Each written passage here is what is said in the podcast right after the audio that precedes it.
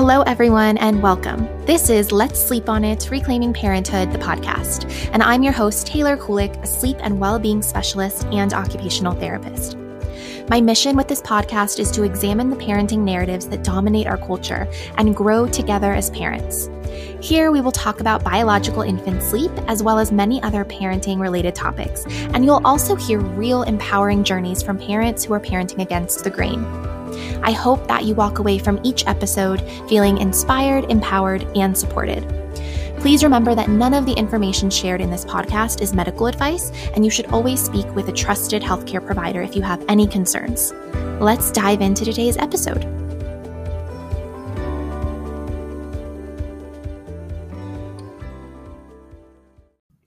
So I have been searching for a clean electrolyte company that I love for a really long time. And I just hadn't found anything that I liked, that I enjoyed the taste of, that I felt good about the ingredients until I found Element. And I actually got a sample from somebody and I was instantly hooked. They have really good flavors. They're actually tasty. Like I enjoy drinking them, whereas other brands that I've tried in the past, I really haven't enjoyed. And you can just put them straight into your water. Um, and they're so good. So they have salt, magnesium, and potassium in them. And a lot of people don't realize how important electrolytes are for true hydration. A lot of us are chugging water because we're being told that we need more water, but we don't, we're not drinking the electrolytes that we need to actually hydrate our bodies. And so Element is a great choice. They also make seasonal chocolate flavors that are really good as like a hot chocolate. And you can put them in your coffee if you want, or just with hot water and like milk, or just plain. I like to drink them plain. I love Element. I have at least one pack a day.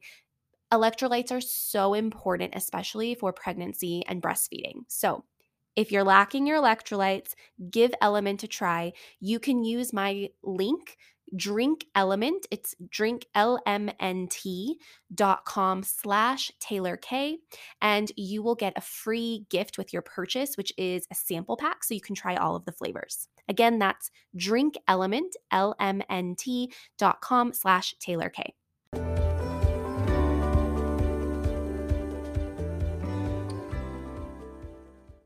You guys, I'm so excited to have Elizabeth Morel here with us today. Um, she's a physical therapist who specializes in in helping to habilitate babies with tethered oral tissues. Um, I have known her for a while now, and I really respect her professionally. She has been a physical therapist for moms and babies since 2008. She is skilled in manual techniques across the therapy field, but has honed in on craniosacral therapy to be her passion. Over the last six years, Elizabeth has dedicated her practice to helping mom and baby dyads achieve a special feeding relationship. She focuses on the neurological and phys- physical growth of the child in order for the baby to thrive. And this also includes the gut brain connection, vagal system, and oral motor skills. Elizabeth is a tethered oral tissue or tongue tie friendly practitioner, and she will assist in the habilitation of oral motor, motor skills as well as refer out appropriately. Tongue ties, lip ties, these are these are things that I work with babies and families all the time that experience tethered oral tissues and need more support and need to find a skilled provider. And um, Elizabeth is somebody that I really trust when it comes to this topic, and she's going to share a wealth of knowledge today with us. She has also been kind enough to give us a discount code for her course um, that is called Babies, Bellies, and Bubbles, and it's designed towards ages zero to six months. Um, it provides parents with knowledge about how their babies develop and it equips them with simple exercises, stretches, and massages that will help facilitate optimal development. She's also going to touch a little bit more on this course and the other courses that she has towards the end of the podcast episode. But you can save 10% with the code Taylor10. I will link this course in the show notes, but you can also go to littlemoverspt.vipmembervault.com and use the code Taylor10 to save 10%. Hi, everyone. Welcome. Beth, thank you so much for joining me today. We're going to be talking about tongue ties. Tongue ties are a topic that I feel like I end up talking about a lot just because of the work that I do. And I, I meet a lot of families who are experiencing tethered oral tissues with their babies, but it's not my area of expertise. And so I'm always looking to bring in experts and, and resources for those families because I feel like tethered oral tissues are such a, it's almost like a mystery. Like nobody, most people don't really know anything about tethered oral tissues. And there's just not a lot of answers for parents. So thank you so much for joining me. And I'm going to really pick your brain today. Absolutely. Glad to answer any questions. And thank you for having me on here. You're so welcome. You're so welcome. Um, okay. So, first of all, could you just explain to us what is a tethered oral tissue? What does that mean? So, there are frenum in the mouth that basically connect the lip to the gum line and the tongue to the floor of the mouth as anchors. Um, what a tethered oral tissue essentially means is that these frenum, which is a piece of fascia, are too short or too tight, which cause functional difficulties within the mouth, whether that be for um, gape, which means mouth opening, oral hygiene, for feeding, for speaking, for breathing. Um, it can be a lot of reasons why uh, we're going to dive in there, but that is kind of what a tethered oral tissue is too tight or too short, causing a functional difficulty. Perfect. That's a that's a really great simple definition. Is there such thing as a small tongue tie because this is something I hear a lot from parents that their pediatrician assess their baby and they say, "Oh, it's a small tie, but it's not a big deal." Does that is, is there such thing as a small tie? No. So small, minor, little, um, insignificant. These are all words that I hear all the time. And basically, it's either the fascia is too tight and it causes functional difficulties, or it is not. Mm. So it can be small in the fact that I think what people are really trying to say is positioning. Like it's quite posterior, it's quite far back in the mouth, and therefore it's not so obvious. But those have can have a way more of an impact than uh, a a tongue tie that is all the way at the tip of the, of the tongue or a tongue tie, a lip tie that goes all the way you know across the gum line. So there's not really a such thing. It's just whether it's impacting or not impacting function. That's what i thought. So basically if it's not impacting function there's techni- technically not a tie right? Correct. Okay that makes sense. i mean yes eh, because even if there if there is a tie say you're you have an anterior tongue tie that it's all the way to the tip um, it might not be appearing to impact the function that you see at this moment, i.e., if your current goal is to breastfeed your baby and your baby can breastfeed, that does not mean that it's not functionally impacting this child. It's just not impacting the ability to remove milk from the breast at this moment in time. So it can also get confusing where you it might be obvious you know you have a, a second degree where it's like sort of in the front right it's uh, a bit anterior and it's obvious, right? You can see it, and you know that that's going to cause issues when we're talking about tongue resting posture and sleeping. But at this moment, this baby is able to drink a bottle or drink from the breast without gas, or, you know, they aren't stuck in fight or flight. And so people kind of make the assumption that that's not functionally impacting, but it's not taking into account all of the ways that a tongue tie can impact your life. Right. Because most doctors, pediatricians, people, professionals that are not really trained in tongue ties think that infant feeding is the only factor when it comes to whether a tongue tie is a problem or not, which is not true. Um, okay, so and this is a question I actually I have. Like I get confused about this, and so, sometimes I, I wonder, like I hear different things. So, do you think that any every tongue tie needs to be released? Um, this is a, a, good question, actually. So it's definitely a case by case basis. But again, it goes back to the function, right? So if functionally in this moment, say you're three months of age, um, at three months of age, you're able to remove milk from the breast, sleep with your mouth closed, and your tongue glued to the roof of your mouth. Um, you don't, obviously, there's no solids. Uh, sleep and sleep looks good, right? Um, no gut sensitivities from open mouth breathing, then at this point in time, I guess you don't really need to release the tongue tie. You just don't know how it will impact the future. So um, I would say no, if it's not impacting anything, why are we gonna, you know, fix something that's not broken? But you know, we don't know what it looks like in the future. if they won't be able to compensate. Are they just compensating or not? Right. Yeah, that's a good point. So it might look like a a, a, toddler or a child that starts to present with some more challenges or or speech you know um, their speech development is delayed or something like that something related to eating um, and maybe that needs to be addressed in the future.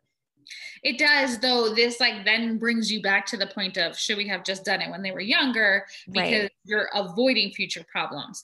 Though we don't know if even releasing a, that tongue tie is it's not going to just like turn off the risk of having other future problems. And i think that's another um i don't know myth right? Like we're not just um you know ensuring that that our child won't have feeding problems or ensuring that our child won't have breathing problems.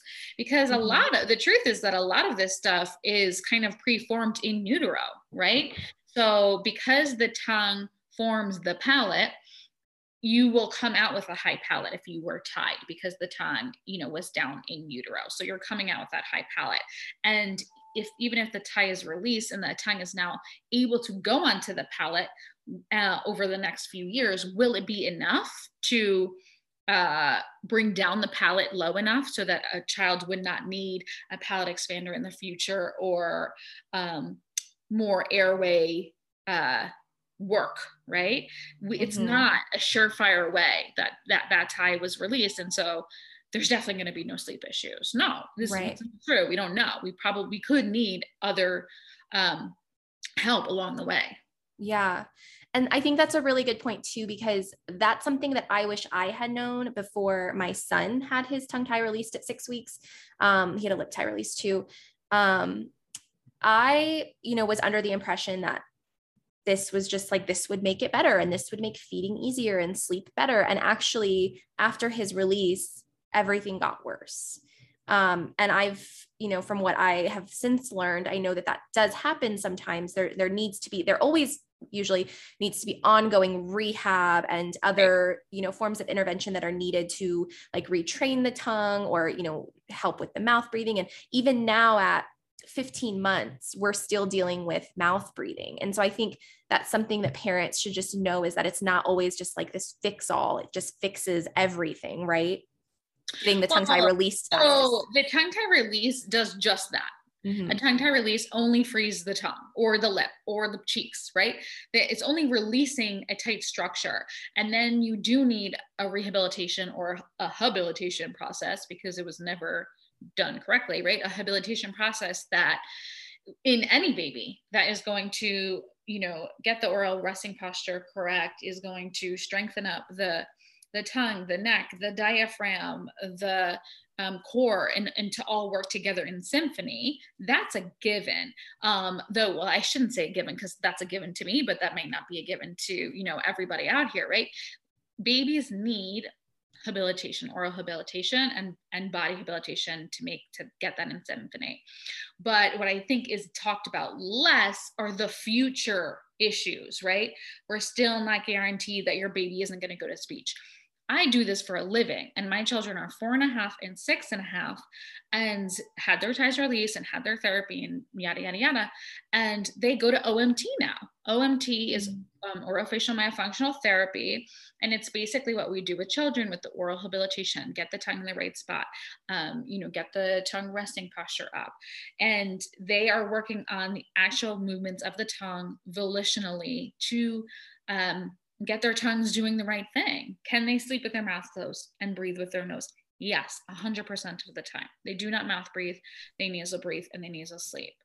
But um, both of them have a little bit of a lisp, and it comes that little like tongue thrust comes from going back to that initial in utero positioning. And I me, like I uh, I do this for a living, and I still recognize that they continue to need support through that. Mm you, which you would never know through their speech and their language. Oh, it's more of an oral motor dysfunction, right? Mm-hmm. Same with airway. A lot of air is another one that we don't talk about enough in terms of long term issues, mm-hmm. right? Um, a lot of children who have tethered oral tissues, right? So the tongue forms the palate, starting in utero. So they often come out with the high palate. Um, can that tongue fix that palate over time, like we had just been talking about? Well, if it can't, then what do we do? Then we probably could use some palate expansion to make up for that. Um, and so there are palate expanders that can be used very young these days. There's something really simple, a MyoMunchie that now they make a baby one, right? Mm. The baby that um, they can start working on chewing and getting that palate down. They make a MyoBrace, which is similar to a MyoMunchie, but just a more personalized product where it's a little mouth guard that widens the palate. They make an ALF, which is a wire that goes behind the teeth and is adjusted and opened every six weeks um, that kind of looks like a permanent retainer would.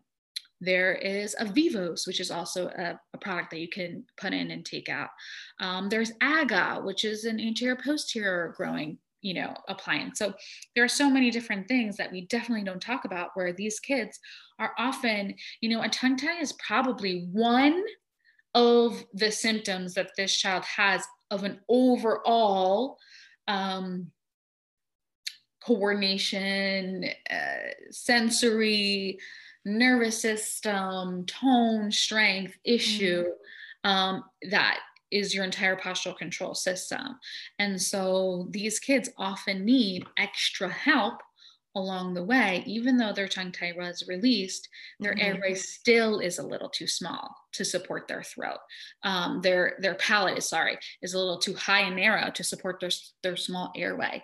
So these are things that I think we talk about less um, than the speech and the feeding. Maybe they have to go to feeding, or um, you know maybe they need some more OT, some sensory stuff later on mm-hmm. um, for that nervous system regulation. Going back to that craniosacral for tension relief, all these kinds of things. Those are things we talk about more than the external, right? Yeah, totally. Um, and I I totally agree. It's it's it's such a nuanced, complex discussion that we just we really aren't having. And I do that does bring up another question for me. Um, can you know if if the tongue tie is really like a symptom or a sign of another a bigger issue that is probably in, impacting lots of areas of the body can some sort of body work alone correct or or help a tongue tie be released without a procedure Oh, good question. I think that's loaded, but it's a good question. um, so, if there's a true structural issue, no amount of body work will ever fix a true tongue tie because that fascia does not have enough blood flow to stretch to unwind the pattern that's actually ingrained in the body. Um, so, the short answer of that is no. And the long answer of that is, you know, all different types of body work because there's so many do different things and they are all great and necessary i.e., craniosacral is really great for calming the nervous system, taking a, a person, doesn't have to be a baby, any person, out of fight or flight, untwisting these tight um, fascia restrictions. Um, and kind of undoing some of these memories that are held in fascia, right? Um, you can do that. It's amazing to do before and after a tongue tie release, or in you know in place of if you're not ready for your tongue tie release yet. Um, Chiro focuses on the skeleton and the nervous system. You know, physical therapy and occupational therapy can both address uh, core control, body control, sensory systems, nervous systems, um, strength, tone, uh, um, tension release as well, right? All of those uh, specifically trained. And then speech therapy is uh, more concentrated to the head and neck, but is going to habilitate, use proper muscles of the neck and proper muscles in the mouth. So there all of those have their place and um, i think that they still need to be recognized and worked on regardless of whether or not you have the tie release but nothing can replace a tongue tie release if the ch- the fascia is truly that tight because you cannot stretch out that tight fascia. It doesn't have enough blood flow. Interesting but would you say that the body work like so say for example a baby is having feeding issues difficulty mm-hmm. latching or something like that could the body work make enough difference potentially to help the baby with feeding even without a release definitely so essentially what you're supporting is if there is if there is a true tongue tie it's different than just like a feeding issue. You know feeding issues are so there's a spectrum right? Maybe they have tone issue organization issues mm-hmm. um, motor planning issues tension issues um, and so body work in general or by itself can really help a baby just feed better and do better in in that time period. But that's not going to um, ever take place of the release if they do really need one. It's just going to help them compensate for the time being. We kind of mm-hmm. call that a rubber band effect, where they do really well, everything stretches out. Um, but at some point, whether that is just a growth spurt or that's teething or um, sickness, they kind of rubber band back and you end up in a, maybe not as bad of a place as you were before, but regressing a bit. Okay. Yeah, that makes sense. So you've talked a bit about tongue resting position. Why is that so important and how does that relate to tongue ties? So, your tongue resting position, which this is kind of a long answer because it does so many things. Mm-hmm. Your tongue resting position is essential for basically every aspect of our being. Um, one, if your tongue rests on the palate, um, it is the way that we open our airway. So from tip to back, the tongue should completely rest on the top of our palate in order to completely open our airway. Um, and that is how we breathe now, but also breathe at night in order to get good, restful, restorative sleep. So if your tongue is slightly down in the back, which may be from a tongue tie, may not be, um, you are blocking your airway a little bit, right? And that's going to uh, mess up your sleep cycles and the fact that you might get lighter sleep, flutter sleep, dream sleep, uh, which I equate that to if you've ever said, Tonight I'm going to bed early, and, and you get in bed by 9 p.m. and you wake up at 7 a.m. and you say, Why do I still feel like I got hit by a truck? That's because you didn't get that deep, restful sleep that you need, right? Mm-hmm. So, your tongue resting position is what opens that airway to get the deep sleep.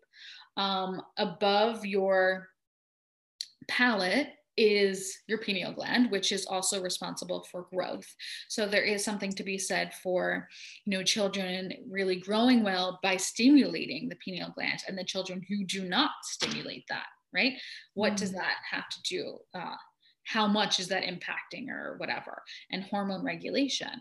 Um, we know that mouth breathing talking about hormone regulation we know that mouth breathing severely affects hormone regulation and all different kinds of hormones in your body.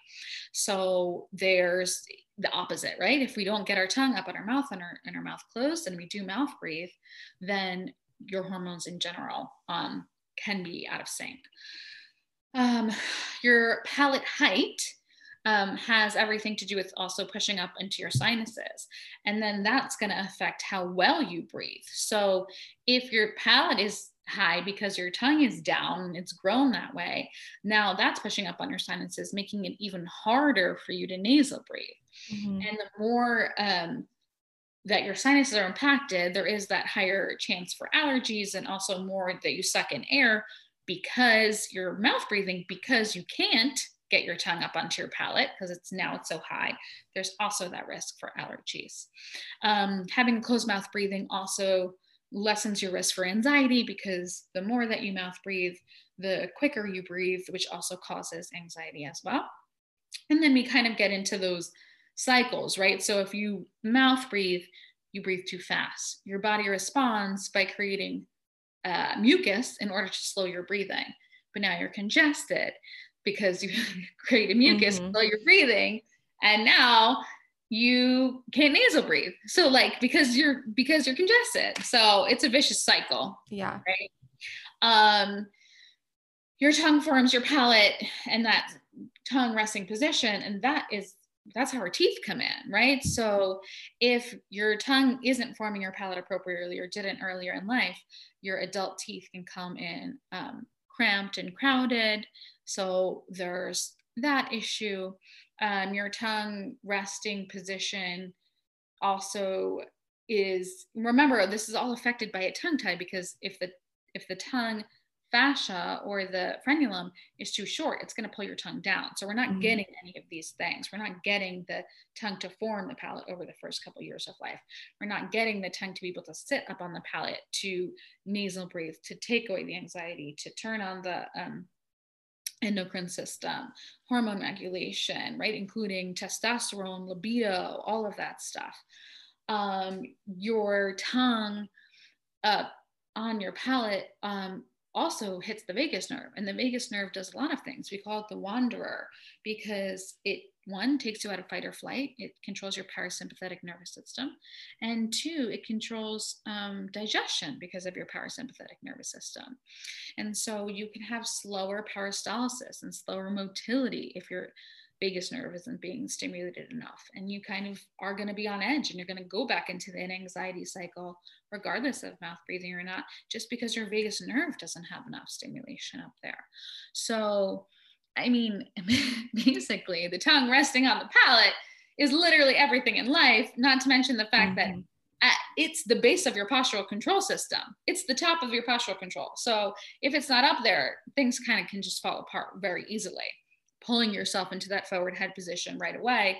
And from that forward head position, now our entire, you know, posture's out. Um, that's why I say it's life. It's, it's everything. I know. It's incredible, really. It's what's what blows my mind is that tongue resting posture, tongue ties have the ability to impact so much of our health and our wellness and our development. And yet it's just really not talked about.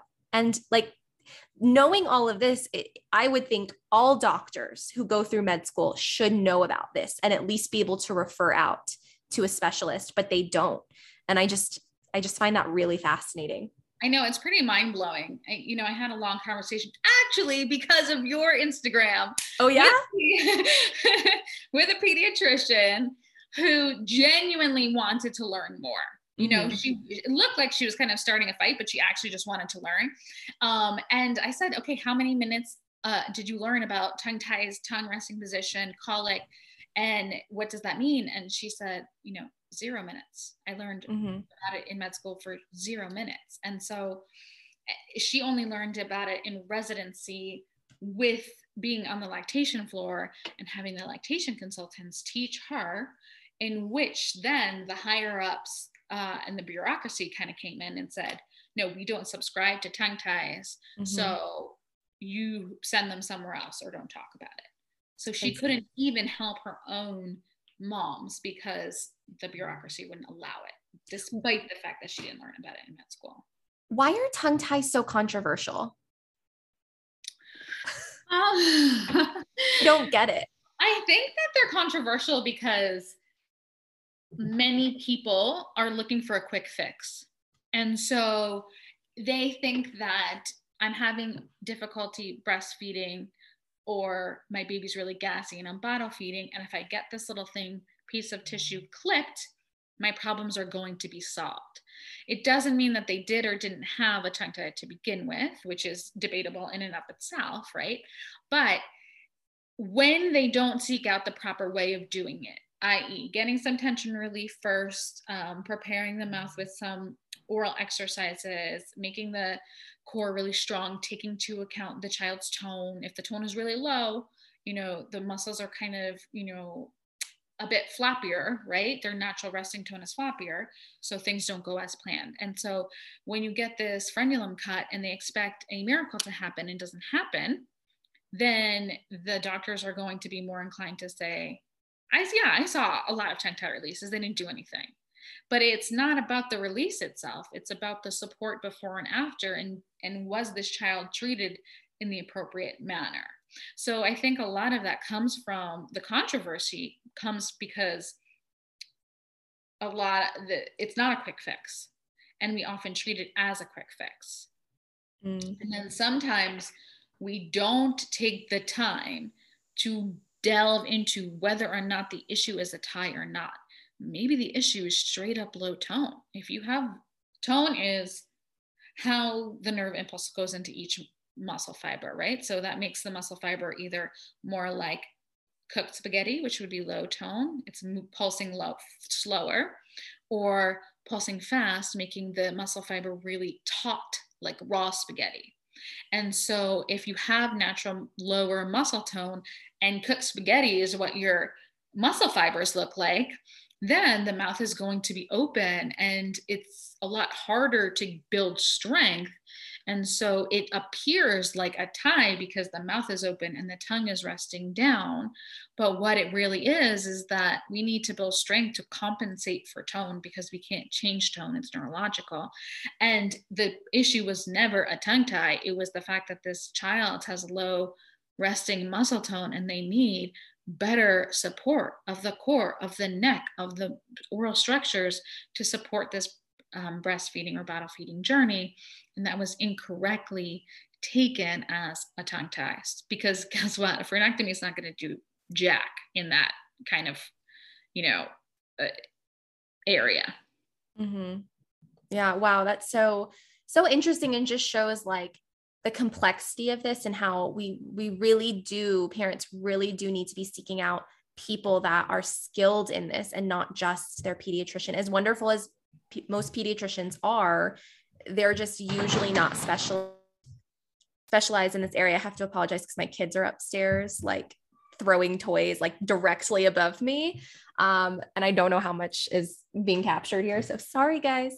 Um, they are they are supervised. they have a babysitter, but anyways. Um, okay, so let's back up a little bit and go back to just like basics. So what are some of the major signs that a parent could be looking out for um, for their their baby or their child to kind of trigger them getting them assessed by somebody for tethered oral tissues okay so the assessment is going to be for tethered oral tissues or the like right like just like what we were talking about mm-hmm. we need to be able to discriminate is this a tongue tie, a lip tie, buccal tie? Um, is this tone? Is this tension because of in utero positioning?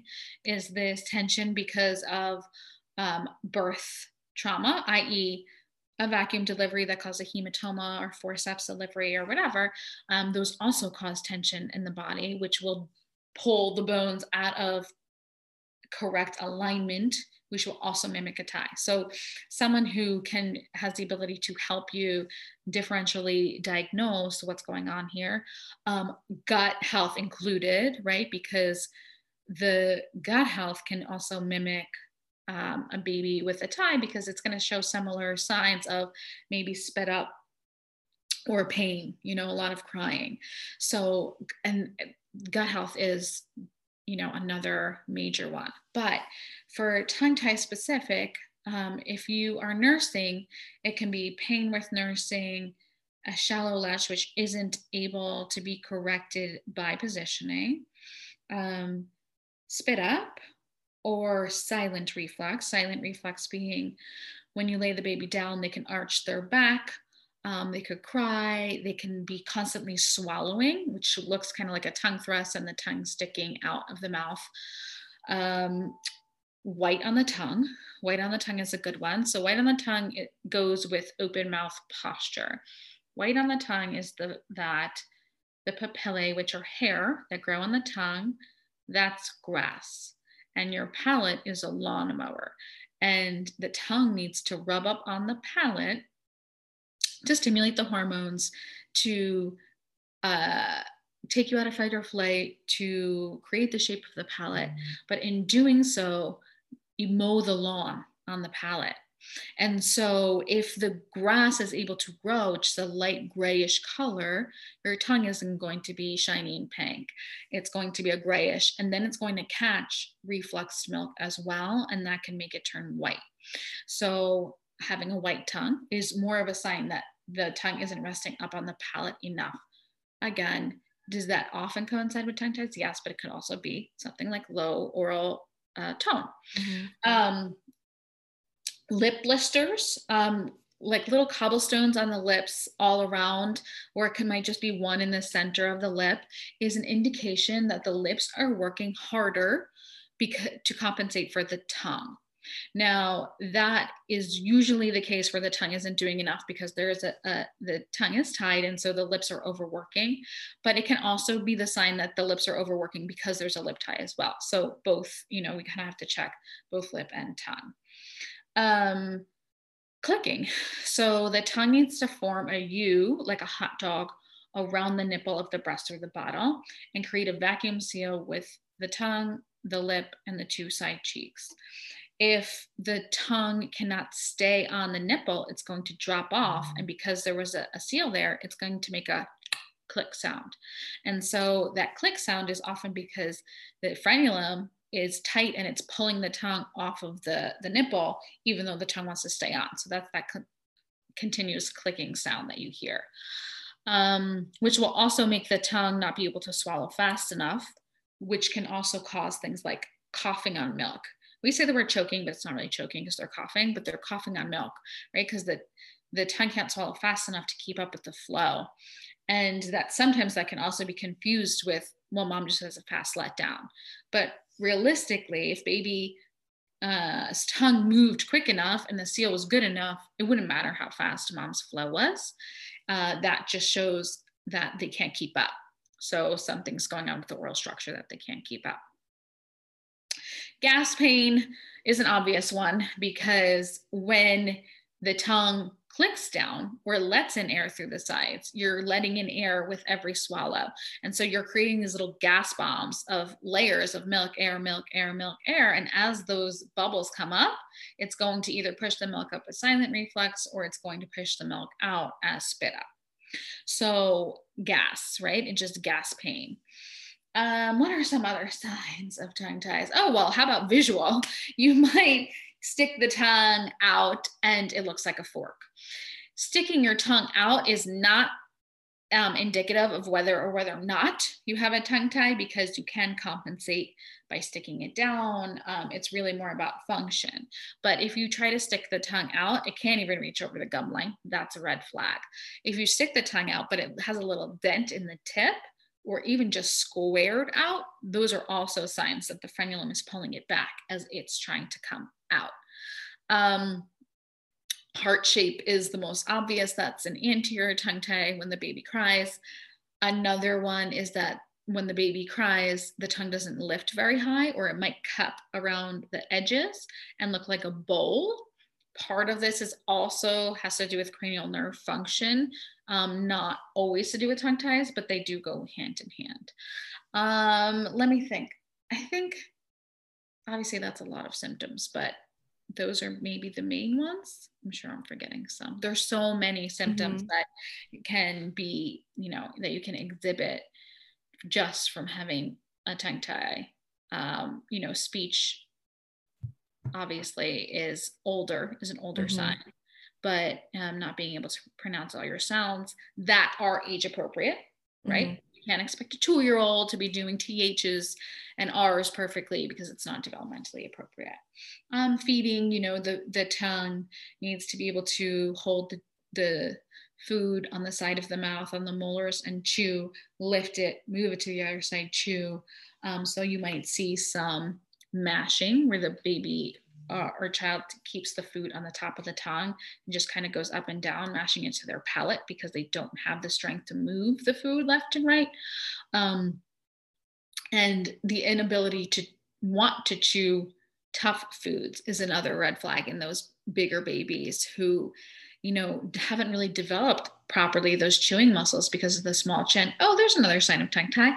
Small chin um, or recessed chin because the t- when the head grows backwards, like around the back of the head to the front of the head, the chin is held back by that tie as the head continues to grow. So a lot of these kids come out with micrognathia, which is small chin, or retrognathia, which is chin that is recessed. Um, so feeding becomes difficult for those kids because they haven't appropriately used those chewing muscles and because their jaw is small you know, blocking the airway. Snoring is a big one. Um, mouth breathing and not being able to get into deep sleep is another one. See, they're like endless. I, right. and they all they all can overlap and they can all be also attributed to other issues which makes it all super complicated and the question i get asked a lot is how how does a tongue tie how can an, a tongue tie impact sleep? And you just answered a lot of those those questions because it's not just that it impacts sleep directly. It's more that one that the mouth breathing can impact your ability to get into a restorative restful stage of sleep. Um, but also if your baby is having gas pain discomfort reflux feeding issues any of that could all of those things can contribute to increased wakefulness or rest uh, restlessness at night or during the day. Correct. Correct. And we often rely on um, associations, sleep associations to get us through those things. One, the biggest one being a pacifier, right? Because if the tongue cannot sit up on the palate and and reach the vagus nerve and hormonally calm us down, something else is going to do so. And oftentimes that's the palate or uh, the the pacifier or maybe uh, your thumb, right? Mm. And the thing about that is that artificially opens the airway, right? The pacifier pushes down the tongue, which will artificially open the airway. And once you pull that pacifier out, then they can't mimic that, right? You can't go back to that normal um, behavior of opening that airway because the tongue is kind of blocking the airway. So that will wake you up. Having a pacifier or a thumb in your mouth also keeps you awake because it keeps you moving, it keeps you sucking. And if you're mm-hmm. just sucking in your sleep, then you're not really dead asleep. You're you're sucking. You're awake. And that's why they introduce pacifiers to prevent SIDS because if you can stay awake sucking a pacifier you're not going to die. So that was like one of the big things. The thing is that how can you get restorative sleep to grow and to be a, a healthy human if you're constantly awake? Right. But we use these kind of sleep associations to soothe the reflux that's bothering this baby to hit the vagus nerve because they can't mm. do it right? And these soothe them but then they also create other sleep habits because they can't get that deep restful sleep. Yeah. And so another thing that i've heard recently and been trying to find more information about but it's obviously hard to find is that um, babies who have tongue ties will often prefer to sleep on their belly to open the airway. Is that something that you know anything about well, um, when you sleep on your back, your tongue naturally falls toward the back of your throat, which mm-hmm. will block your airway or semi block your airway, right? And so having a tongue tie kind of keeps the tongue blocking the back of the throat. When you sleep on your belly, your tongue falls forward and it's easier to maintain that tip to back um, position of your tongue on your palate to open your airway. So I don't think there's any research that shows that, but uh, you know, anatomically speaking, it makes sense, right? Mm-hmm. What an ENT will tell you today is if you drink alcohol, your tongue gets drunk. And when your tongue gets drunk, it falls to the back of the throat and it blocks your airway. And that's why you snore and get, oh, let's say, obstructive sleep apnea it's really no different yeah. from having a tongue tie, right? Like you lay on your back and your tongue is held by this little frenulum, which you cannot move. And so it's blocking your airway. So th- there's not really a big difference there. There's a mm-hmm. flappy tongue in the back of your throat. Um, I don't think you're going to find any research that proves no. that because that would kind of like disprove SIDS and right. we're not about that. Yeah yeah, but I, I have worked with a lot of families who their baby will not sleep unless they're on their stomach or resting on mom's chest. Um, they will not sleep flat. And so I always say that could be a red flag for some sort of breathing um, issue, right. airway obstruction. That's something to definitely get assessed if you're finding that your baby has a really hard time sleeping flat on their back.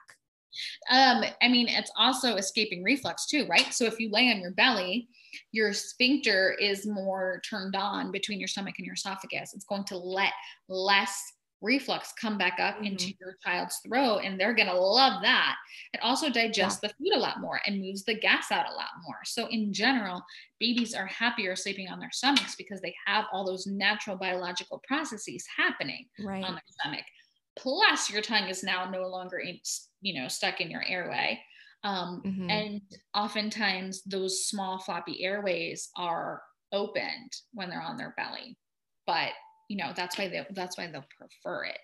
Right. Yeah. Um, okay. So what is the rehab process, the habilitative process, what does that look like pre and post frenectomy? Um, because I work with a lot of families who don't get any recommendations for any sort of rehab or body work, no pre, no post. What should that typically look like? In what age? Babies. Okay, babies. So for babies,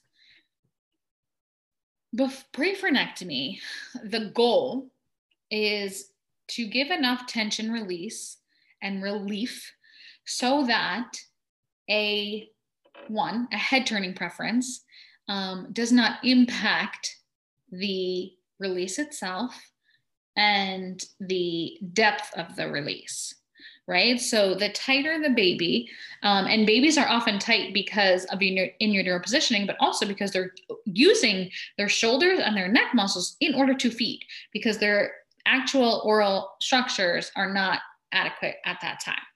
So if we drop the shoulders down, you know, undo that head turning preference, then everything's kind of even keel, right? So you have a base starting point that you know that like the left side isn't super tight and it's not going to pull that diamond shut on that left side. Um, with the tension release, especially head, neck, floor of the mouth, you get a better idea of what the depth of this fascial tightness is. Because essentially, the more um, tension relief body work that you get, the more delineation, like, you know, separation of what is muscular versus what is fascial versus what is compensatory movements that you find. And so you can get a better, deeper release or even a more superficial release saying, okay, it was actually just this tiny little piece of fascia, and these muscles were just hiked up in there because they were tensed up. So you're giving the release provider a much better go at what exactly what part of the fascia that they should release. Mm-hmm. So tension relief is huge. Um, and then we want to give the baby enough core strength that's age appropriate, right, for their body. How much core strength should you have? And neck strength should you have?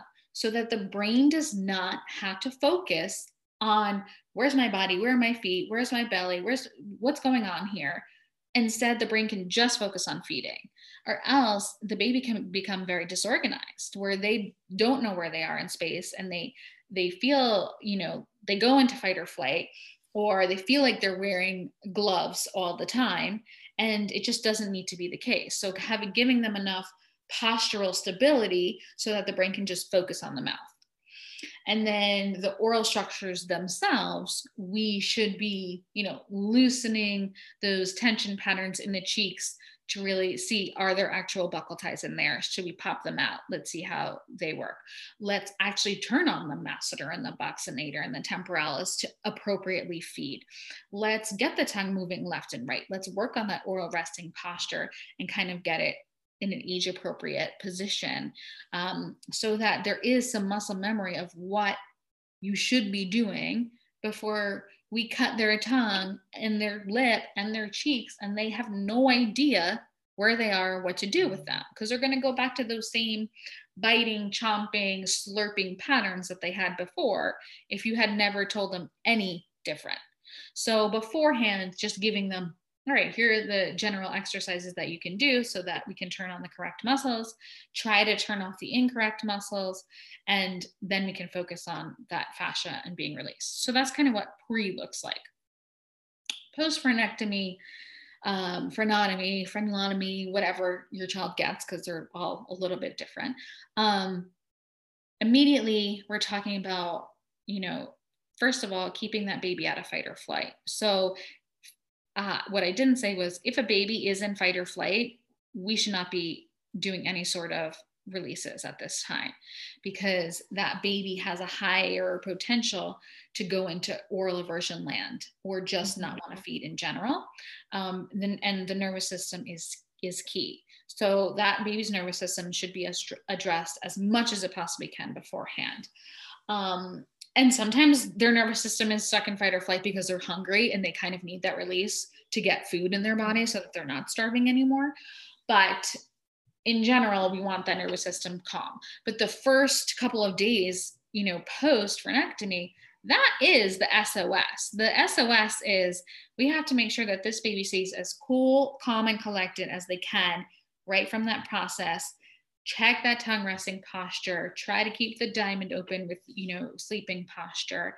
Um, get as much food as we can into the baby in whatever way that we can so that they are feeling not feeling hungry because feeling hungry will send you kind of uh, your brain in different places and then slowly work our way back into okay now you know we're out of the immediate trauma and now we're going to work on habilitation this tongue needs to hot dog around this nipple and stay glued there pushing it to the palate um, cheeks activated, chin down, no, you know, no chin involved here. Shoulders are out of the ears and, you know, core is as strong as possible.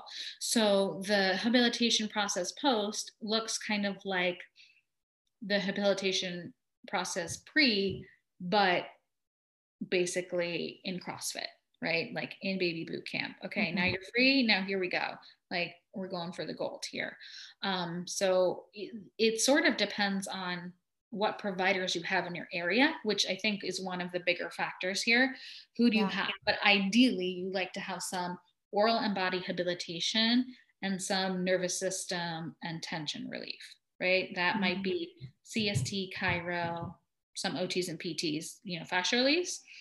Um, for habilitation, it could be OT, PT, speech, or osteopath for uh, mm for you know fascia release organization muscular stuff. Um, but ideally you want to have both. You want to have tension relief plus movement um, to kind of recreate the correct process and and kind of go from there. That's a really good overview um, because it can be really confusing. I always have parents ask me well there's so many different kinds of body work. How do i know like who to go to what my baby needs? And so then my question is we've talked about so much here and even about how you know it might not be that there is a tongue tie. It could be that there is a tone issue or something like that. So if parents are seeing some of these signs in their babies and they want to get their baby assessed where do they start because we know they don't necessarily start with their pediatrician but is there a way to find like is there one provider that can assess for all of these things um, or where do parents start do you have any tips for them yeah, so I think that the IBCLC is probably the best starting point. Um, it doesn't matter if you're breast or bottle feeding, actually. The IBCLC should address the immediate concerns with um, supply. I mean, if you're exclusively bottle feeding and exclusively formula feeding, you could go straight to a PT, OT, or speech therapist who is trained in ties and differential diagnosis, right? But for breast milk, fed baby, it could be IBCLC for both bottle and breast. Um, and they will be able to um, differentially diagnose, none of us diagnose, but differentially diagnose is this an, structural problem or a positional problem? Or is this a parent problem, right? Is this uh, a supply issue, a nipple shape, mm-hmm. um, IGT, which is insufficient glandular tissue? Is this a breast issue? This is a hormone issue. Mm-hmm. They would be able to differentially diagnose there first and then say, okay, you know, these are anatomical issues, um, and you have tension that's causing these issues. I see tension. So you need to go to get assessed by a tension release body worker and get assessed by the functional um, body worker. That may be the same person, or it might not be the same person, right?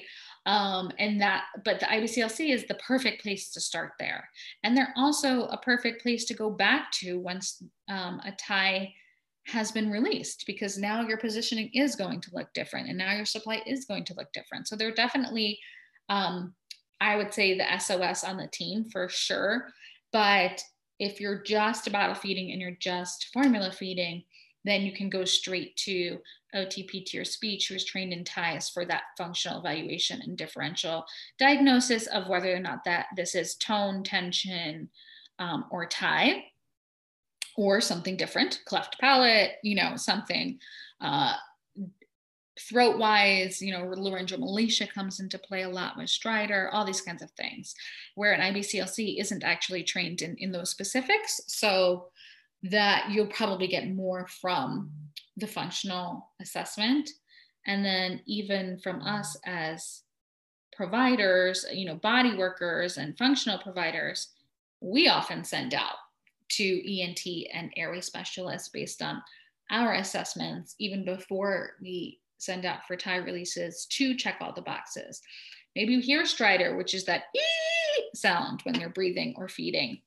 Um, you know, that often indicates laryngomalacia or tracheomalacia. And we want to make sure that that is checked off by the ENT before you go and just cut their tongue tie.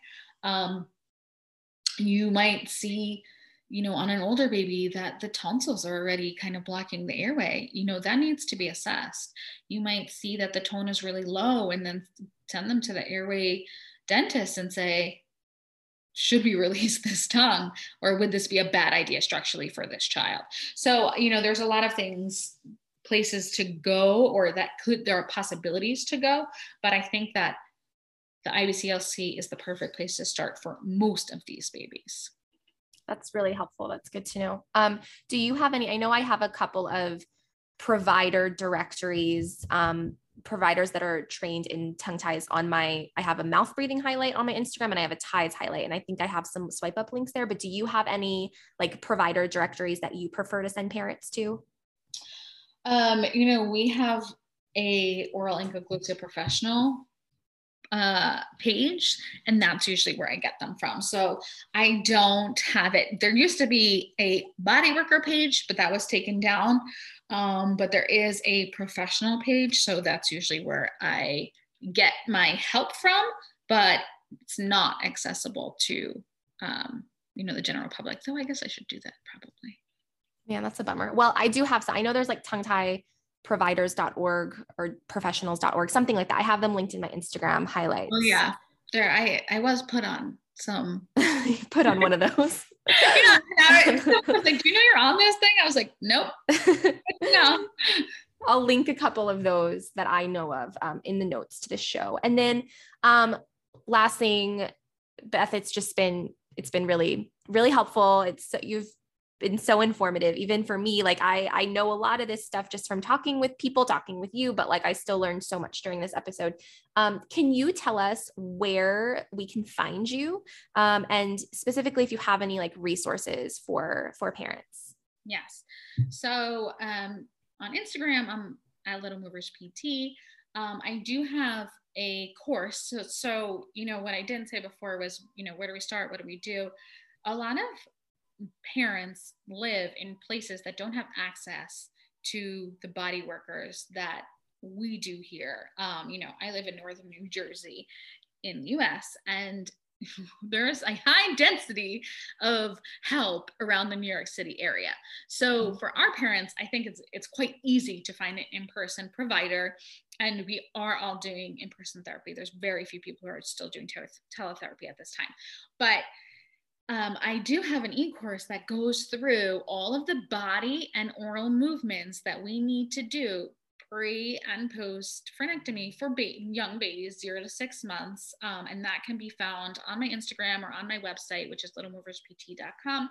And it's not just about tongue ties, this is about every baby, right? So the you get you take your baby home and you're like, I can't believe they let me go home with this human and I'm supposed to, you know, raise them. I have no idea what to do. Um, a lot of my coursework has to do with like, these are normal movements. And if you're not seeing these, what do I do with my baby? This is what you do with your baby. And if you're not seeing these things happen, well, this is why, and, and this is what they can indicate. So it is core strength, stretching, cranial nerve function, oral function, um, you know, addressing all the symptoms of quote unquote colic, which doesn't exist, but that's gas mm-hmm. and spit up and, um, and tongue ties and food sensitivities and all of that stuff. So all of it is in that course. So if you live somewhere where you do not have immediate access to the a body worker, this is this is the course for you because it doesn't just address tongue ties and like oral structures. It has to address the whole body as a system and as a postural control system from head to toe. And that is how, you know, you really can get the complete picture. So that's class is called Babies, Bellies, and Bubbles. and that's in my my bio in my Instagram, which you also have your code yeah. for Taylor 10 for that. And then there's also a, a breathing beauties course, which is like an hour long overview of different issues that can affect sleep in babies, right? Laryngomalacia with stridor and tongue and tone. Um, and, and it just goes through all of those things and kind of teaches you, okay, if I have sleep issues, this is who I go to. You know, if I have laryngomalacia, I'm going to go to the ENT. And if I have tone, I'm going to go to the PT and who, who to go to and what. And so for sleep professionals, it's, you know, more of a educational course. And for parents, it's a good guide of, all right, my baby is this age. What provider should I be taking them to? Mm-hmm. And it kind of gives you that play by play. So the, those are the two courses that are out. And my six to 12 month movement course is almost done. Finally, it's been taped since October. Don't tell anyone. Awesome. It's still not out yet, but it's done. um, um, so that'll be out really, really soon. And that kind of encompasses that second half of the first year of life um, for movement. And we'll also have some oral skills, not feeding skills, because we're not not feeding therapist, right? I'm not mm-hmm. a speech therapist. So it's not about feeding, it's about movement, core, tension, oral structures. So those are all the places you can find them. Amazing. And I'll, I'll link some of those links in the show notes as well. Well, thank you, Beth, so much for joining us. It was so informative. I know that this is just, this is a topic that is, we need to have more conversations about, parents need more resources about. So I think that people will really, really appreciate this episode and find it helpful.